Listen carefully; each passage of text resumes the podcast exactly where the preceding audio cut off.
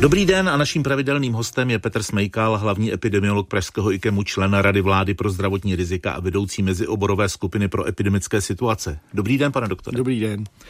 V úterý přibylo v Česku 475 potvrzených případů koronaviru, o 183 méně než před týdnem. Je to nejnižší úterní nárůst od konce loňského srpna. Má cenu, abychom se ještě scházeli a přemýšleli, jak zvládnout pandemii? No já taky si myslím, že už to třeba nikoho ani nezajímá, ten koronavirus, a je to dobře. tak uvidíme. Je to samozřejmě dobrá zpráva. Je to podle předpokladů. A... Za jakých okolností by ta zpráva mohla být horší? A tak kdyby se nejdřív, asi bychom to viděli na reprodukčním čísle, kdyby začalo stoupat, ono je stále kolem 0,8, takže dobré. No a pak kdyby se nějak zpomalil ten pokles, což on se jednou zpomalí, že jo, když jsme v tak malých číslech, ale... Co by se muselo stát, aby to reprodukční číslo bylo třeba 0,5? Tak eh, samozřejmě vždycky pořád to opakujeme, mohlo by to změnit nějaká varianta toho viru. Vemte si, co se třeba teďka děje v Velké Británii. Že... Ptal jsem se 0,5, tedy nižší. Jo, aby to bylo 0,5. No tak, že by nám koronavirus jak se začal mizet, což hmm. nepředpokládám, ale prostě um, ten počet případů by byl tak malý a že, že by, ten, eh, že by i, ta, i to šíření toho viru, ten jeden člověk to předal pouze půlce člověka, když to tak řeknu, tom, tím pádem by se ten počet případů radikálně snížil a, a dále by zřejmě mohl i klesat, ale to já vůbec teda, teda v tuhle chvíli to nepředpokládám. Nepředpokládáte to i proto, že ten takzvaný nový koronavirus je ve světě pořád hojně rozšířený, když se podíváme třeba, co se děje v Africe, kde jsou lidé z pravidla štíhlí, nemají diabetes, nejsou tedy ty takzvané rizikové skupiny a podívejte se, co to tam dělá?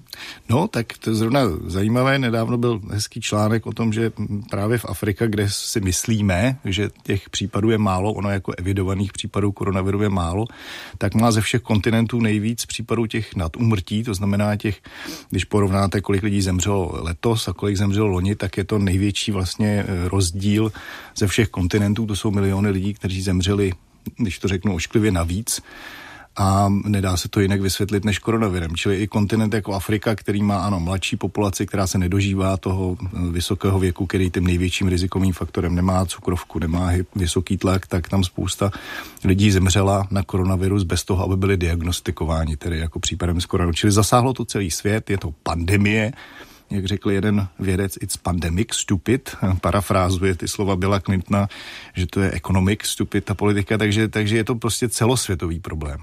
My, my z toho nebudeme úplně venku, hmm. dokud se to nevyřeší v celém světě.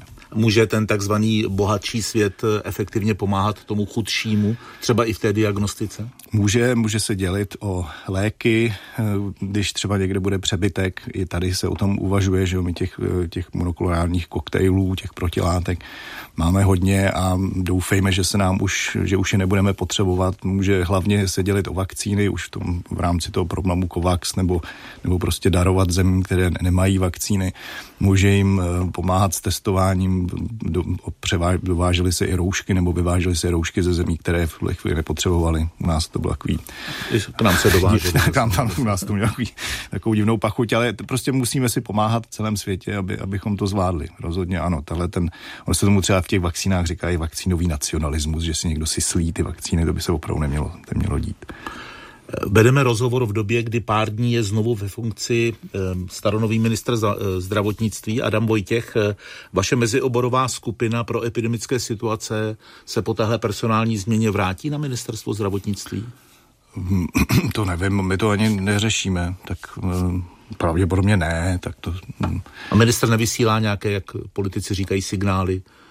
On se zná s Rastislavem Ano, on se zná s Rastou, tak On, on, on, on samozřejmě, my budeme rádi, když se bude radit s kýmkoliv z nás eh, v odborné rovině nebo i s naš, tak eh, my se tomu vůbec nebráníme, ale žádná oficiální, nic oficiálního. Že by došlo k tak, takové reinstitucionalizaci MESESu no, ve strukturách to, ministerstva to, zdravotnictví. Já myslím, že to nikdo nepředpokládá. Říká doktor Petr Smejkal v rozhovoru Jak zvládnout pandemii. Tento rozhovor vedeme i v době, kdy by pojišťovny měly nebo budou proplácet eh, testy a to dvakrát PCR a čtyřikrát antigenní test měsíčně. Je to krok správným směrem? A tak eh, čekalo se to. Mm, to neznamená, že ten člověk nemůže pořídit ten test eh, za úhradu samozřejmě. Čili uvidíme, jestli to bude stačit. Tak tohle to Um, Tohle to samozřejmě je v situaci, a my jsme i, jako jsme se sem vydali takové doporučení k testování tento týden, kdy samozřejmě ta frekvence testů a ta nutnost plošného testování samozřejmě souvisí s incidencí. Když to přeložím do lidského jazyka, čím méně toho viru v populaci detekujeme, tím můžeme třeba prodloužit interval toho, eh, té, v té frekvenci toho testování. Tím najednou vlastně i to jedno, jednotýdenní antigenní testování ve, formách, ve, ve firmách se zdá dostatečné, což nikdy úplně nebylo. A můžeme prostě u toho v jedné, v jedné chvíli upustit. Předpokládáte to, že se od toho upustí třeba tak my jsme teďka, červenec, srpen? Určitě, my, my jsme teďka při tom příznivém vývoji na, na 25 případech na 100 tisíc na 7 dní. Většina světových eh, organizací říká 25 případů na 100 tisíc, 7 až 14 dní, kdy, kdy se dostaneme do takové zelené zóny, kdy se prostě může od toho plošného screeningového testování upustit. Takže ano, ale dával bych pozor na ty výjimky, to znamená to cestování v létě. Rozhodně, o čeho bychom neměli upustit, je to testování a teď se můžeme zase bavit o tom, do jaké míry testovat eh, očkované, protože oni budou třeba jenom jednou dávkou v tomto našem středoevropském prostoru a kdy teda od toho testování očkovaných upustit, protože opravdu očkované testovat netřeba, pokud zase nepřijedou třeba z nějaké rizikové země a nemají jenom jednu dávku, nebo nejsou v tom intervalu prodloužené mezi těmi dvěma dávkami, tak o tomhle můžeme se bavit. A tam bych, tam bych byl opravdu opatrný, protože ne, nám jde zejména v tuhle, v tuhle dobu o detekci mutací nebo variant viru a ty souvisí s cestováním. Bavme se o té e, vakcinaci jednou dávkou. Jaká jsou základní rizika? No, to není to dostatečné. Prostě měli bychom opravdu dodržet všechny ty e, intervaly nebo ty, ty dávková schémata, která byly schválena. To znamená, ehm, je, bylo naprosto na místě a my jsme to i vlastně my jsme na to i tlačili, na to prodloužení třeba u těch mRNA vakcín Eh, Pfizer nebo i AstraZeneca na tři měsíce, u Pfizeru na 42 dní, v době, kdy byl nedostatek stejně vakcín. Jako u Moderny, aby Přesně, stejně jako u Moderny, pardon. V době, kdy byl nedostatek vakcín. Čili tam bylo naprosto nutné, aby se ta jedna dávka dostala k co největšímu množství lidí a aby hmm. zachránila životy, což se stalo. A teď by se to dalo zase Teď by se to zkrátit? dalo zase zkrátit, ale oni jsou s tím velké logistické problémy, protože my to máme centralizované a prostě musí se to jaksi centrálně nařídit, což nás občas trošku zdržuje, takže v tuhle chvíli přichází politické rozhodnutí, který řekne prostě, tak vám k tomu testování, k tomu cestování. Vidíte jedno písmenko a jak Já to jinde. často dělám, tohle oblouvám se, tak snad to jsem to vždycky řekl správně. K tomu cestování vám bude stačit teda jedna dávka. Ehm, není to, není to dobré jako obecně, ale dá se to pochopit jako z toho důvodu, hmm. aby lidé se zase nechali testovat, protože te nechali eh, očkovat, pardon.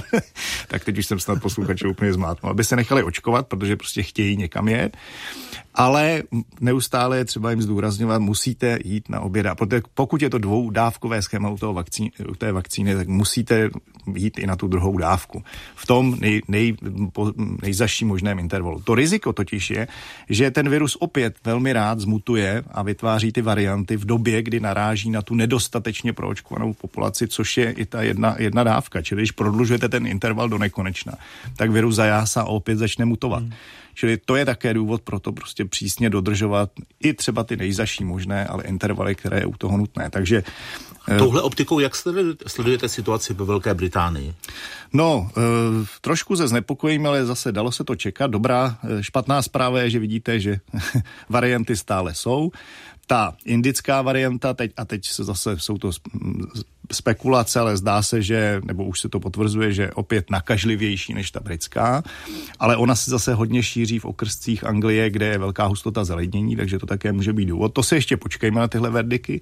Verdikty ehm, ne, ne, ne, nezatěžuje nemocnice, protože většina lidí je proočkována, ale zase vemte si, vidíte, přesně Britové jsou očkováni eh, vektorovou vakcínou, hlavně Astrou, a většina má teda jednu dávku, čili zase je to v populaci, která má jednu dávku vakcíny vakcíny, která třeba nemá úplně stoprocentní efekt, no nemá žádná, ale některé víc, některé míň, ty mRNA vakcíny víc, vektorové míň, na, na ten virus, takže proto, proto je možné, aby ta varianta se šířila, i když třeba už ehm, žádnou velkou vlnu e, nevyrobí, doufejme.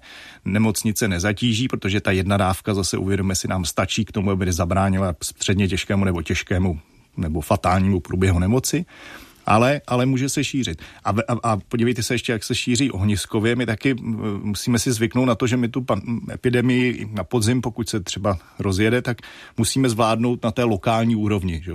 Prostě musíme mít v těch, v těch krajích nebo okresech, musí, musíme to zaši, zašířit. To už jsme tam. zkoušeli loni, ne? Už jsme nějak zkoušeli a nějak taky se to nechytlo. My prostě všechno musíme řešit eh, a musíme čekat do té chvíli, kdy už se to nedá jinak neřešit centrálně, plošně, lockdowny a to, to není dobré. Prostě ty, dá se s tím, když máte jeden okres incidenci jako v Karlových Varech, já nevím, 20 a v jiném okrese 80, tak se opatření můžou přijímat některá, samozřejmě ne všechna, jenom v těch zasažených okresech, tam se rychle testuje, tam se začne třeba plošně testovat, vytrasují se a nemusí to dělat jinde. No. Čili lokální přístup, dobrý. Jaké je v téhle rozmanité době je základní pravidlo pro tu sekvenaci? No, tak základní, tak, takové obecné pravidlo, že 10% z těch všech pozitivních PCR vzorků bychom měli vědět, jaká to je varianta. A teď, už jsem to říkal, není třeba všechno sekvenovat, a sekvenace je ta detekce všech možných variant, ale stačí takzvané diskriminační PCR, to znamená PCR test, do kterého vložíte jak do skládačky ty základní varianty, on vám je odhalí, čili nemusíte posílat eh, na tu sekvenaci, je to levnější. Ale obecně odhalení variant nebo mutací viru by mělo být u, u 10% všech pozitivních záchytů. Ať už jsou to z diagnostického důvodu, co znamená nemocný člověk přijde, nebo z toho plošného testovacího důvodu, kde se prostě odhalují ti náhodní asymptomatiční pozitivní. No tam zdá se, že nejsme a to je v téhle době vlastně to nejdůležitější, abychom odhalovali ty varianty a rychle, proč, proč rychle vytrasovali Nemáme peníze, kontakty. nemáme kapacity, nemáme vůli, hmm, nechceme. No nějak všechno dohromady, mám pocit, no. Tak eh, je, ono je to drahé, ale to je pořád ta samá písnička, že ono je to dobrá investice, jako testování a odhalování variant je, je sice něco stojí, ale když to porovnáte s tím, co vás stojí ty následky, eh, tak je to prostě no. neporovnatelné. Kdy jste se naposledy v tom prostředí, v kterém se pohybujete, bavil o něčem, co jsme tady taky probírali jako koronavirovém účtu státu, covidovém účtu. No tak víte, že bychom vždycky chtěli, aby, aby se vlastně všechno, aby se ty testy zrovna jako nehradily ze zdravotního pojištění, což se nikdy nedosáhlo, aby se vytvořil ten covidový fond, teď už to, teď už to je vlastně tak může to zase přijít, ale už mám pocit, že pláču nad, eh, jak se to říká? Mléko, rozlité. Rozlitým mlékem. Takže to už mělo být eh, jako dřív a teď už to nikdy nebude, ale ty, ty, vše, veškeré ty úhrady těchto těch protiebenických opatření, konkrétně testování, eh, ne, ne, neměly platit pojišťovny, proto to bylo i, i dražší, než to mělo být. Mělo to být prostě z nějakého covidového fondu. No jasně, tyhle věci stojí, ale stojí daleko víc. Vemte si lockdown, já nevím, několika denní stojí miliardy a, a sekvenace prostě stojí miliony, jo, tak to je hmm. tisícinásobný rozdíl, to každý pochopí, jako, že to do toho investovat. A, a ty porovnání těch nákladů a efektu, jo, ten, ten, my jsme to taky píšem to v tom našem vyhlášení, ten efekt těch toho testování na, na snížení reprodukčního čísla je skoro největší ze všech protiemických opatření, proto je tak důležité. A ta nákladovost je tam nějaká, ale porovnání nákladovosti a efektivity je to, je to, je to ten nejlepší, jako nejúčinnější věc, kterou můžete dělat. Mezioborová skupina pro epidemické situace na základě výše schrnutého poznání, uvádí se na vašich webových stránkách, doporučuje přistoupit k následujícím opatřením. Cituji. Při stanovení vhodné frekvence testování nelze vycházet pouze z kritérií laboratorní diagnostiky a de facto není cílem prokázat či vyvrátit, zda je konkrétní člověk nakažen či ne. Cílem je nákladově efektivní redukce epidemického rizika. Vychází se přitom z optimální frekvence testů a tato frekvence není inherentní vlastností daného testu. Já vím, na co narážíte. Že, to, že tomu nerozumím. Že tomu nerozumíte. ano, Jane, tak já se omlouvám, já se zapracujem na to. Tak my jsme, že my tam uvádíme zdroje, je to takový vědecký materiál, tak se třeba zamyslíme nad tím, aby to bylo srozumitelnější. No. Ale, Ale tohle, jsem to, tohle já je to... odborní, jinak řečeno to, co jste mi Přesně tak, já doufám, že když jsem to, to, co jsem říkal asi před, před pěti minuty. No, tak jsem si to postupně jo, simul, téměř simultánně eh, překládal. Vede se debata eh, také o tom, zda by jedním z těch protiepidemických opatřeních neměl být eh, test na protilátky. Má no, to smysl? No, to, oni, ty protilátky z mého pohledu se, se, hodně se to přehání. Je, jako lidé volají, já, mám, já jsem se nechal naočkovat a týden potom jsem si nabral hladinu protilátek a neměl jsem žádnou, no tak k čemu to očkování teda je. Pak někdo volá, já mám prostě 50 hladinu a co, co to znamená. No, e, proti, tak za prvé, imunita je buněčná a látková, vy už máte nějakou tu buněčnou, bez toho, abyste měl protilátky třeba pro prodělaném eh, onemocnění nebo pro očkování. Ta látková je nejjednodušší, dá se docela dobře kvantifikovat, vyjádřit se v jakýchsi jednotkách. Bohužel ona taky dost laboratoří je vyjadřuje v různých jednotkách, takže porovnávat je to složité. Ale je dost individuální. Imunita obecně. Proto i někteří lidé říkají, jak je možné, že on se nakazil a prostě a já ne, když jsme byli ve stejném. Prostě každý máme imunitu jinou a i ta protilátková odpověď, která se dá tak dobře vyjádřit v té hladině IgG protilátek a ještě upozorňuji, jsou různé protilátky, klesá dost individuálně. Čili když mi někdo řekne, já mám prostě dneska 100, eh, jo, tak eh, já mu nemůžu říct, za, za pět měsíců budeš mít 80. To se těžko, i kdybych měl několik těch nálezů, tak se to těžko hmm. extrapoluje do nějakých křivky. Proto se arbitrálně stanovilo těch 180 dní na základě toho, že obecně se uznává, nebo umlogové uznává, že po prodělaném onemocnění jste, jste imunní 6 měsíců, protáhli jsme to u nás těch 90 na 100 a proto se jaksi obecně ve světě neopíráme o tu hodnotu protilátek, která je trošku zavádějící. Tak to je ten důvod. Jo, takže ne, dost jako odrazu od toho, aby si lidé nechali každý měsíc jako měřit protilátky. Říkám, něco vám to řekne určitě, že máte robustní imunitu, ale co budete za tři měsíce? Mluvili jsme na začátku našeho rozhovoru, pane doktore Smejkale, o tom, že v úterý přibylo v Česku 475 potvrzených případů koronaviru. Vzhledem k té minulé historii, tak eh, je to velmi málo. Eh, potkáváte ještě někoho v roušce? no, Takhle jinak. Lidé nenosí roušky, Já v nemocnici, to si řekněme. Nemocnici, no, v nemocnici ano, my, ale... jsme, my pořád, my, jsme, my, jsme, my máme respirátory pořád. Dobře, dejme tomu, že někdy opustíte nemocnici a jdete třeba do rádia. Tu roušku nenosí venku téměř nikdo. Přesto ta čísla klesají. Neměl by už někdo říct, no taky nenoste vůbec?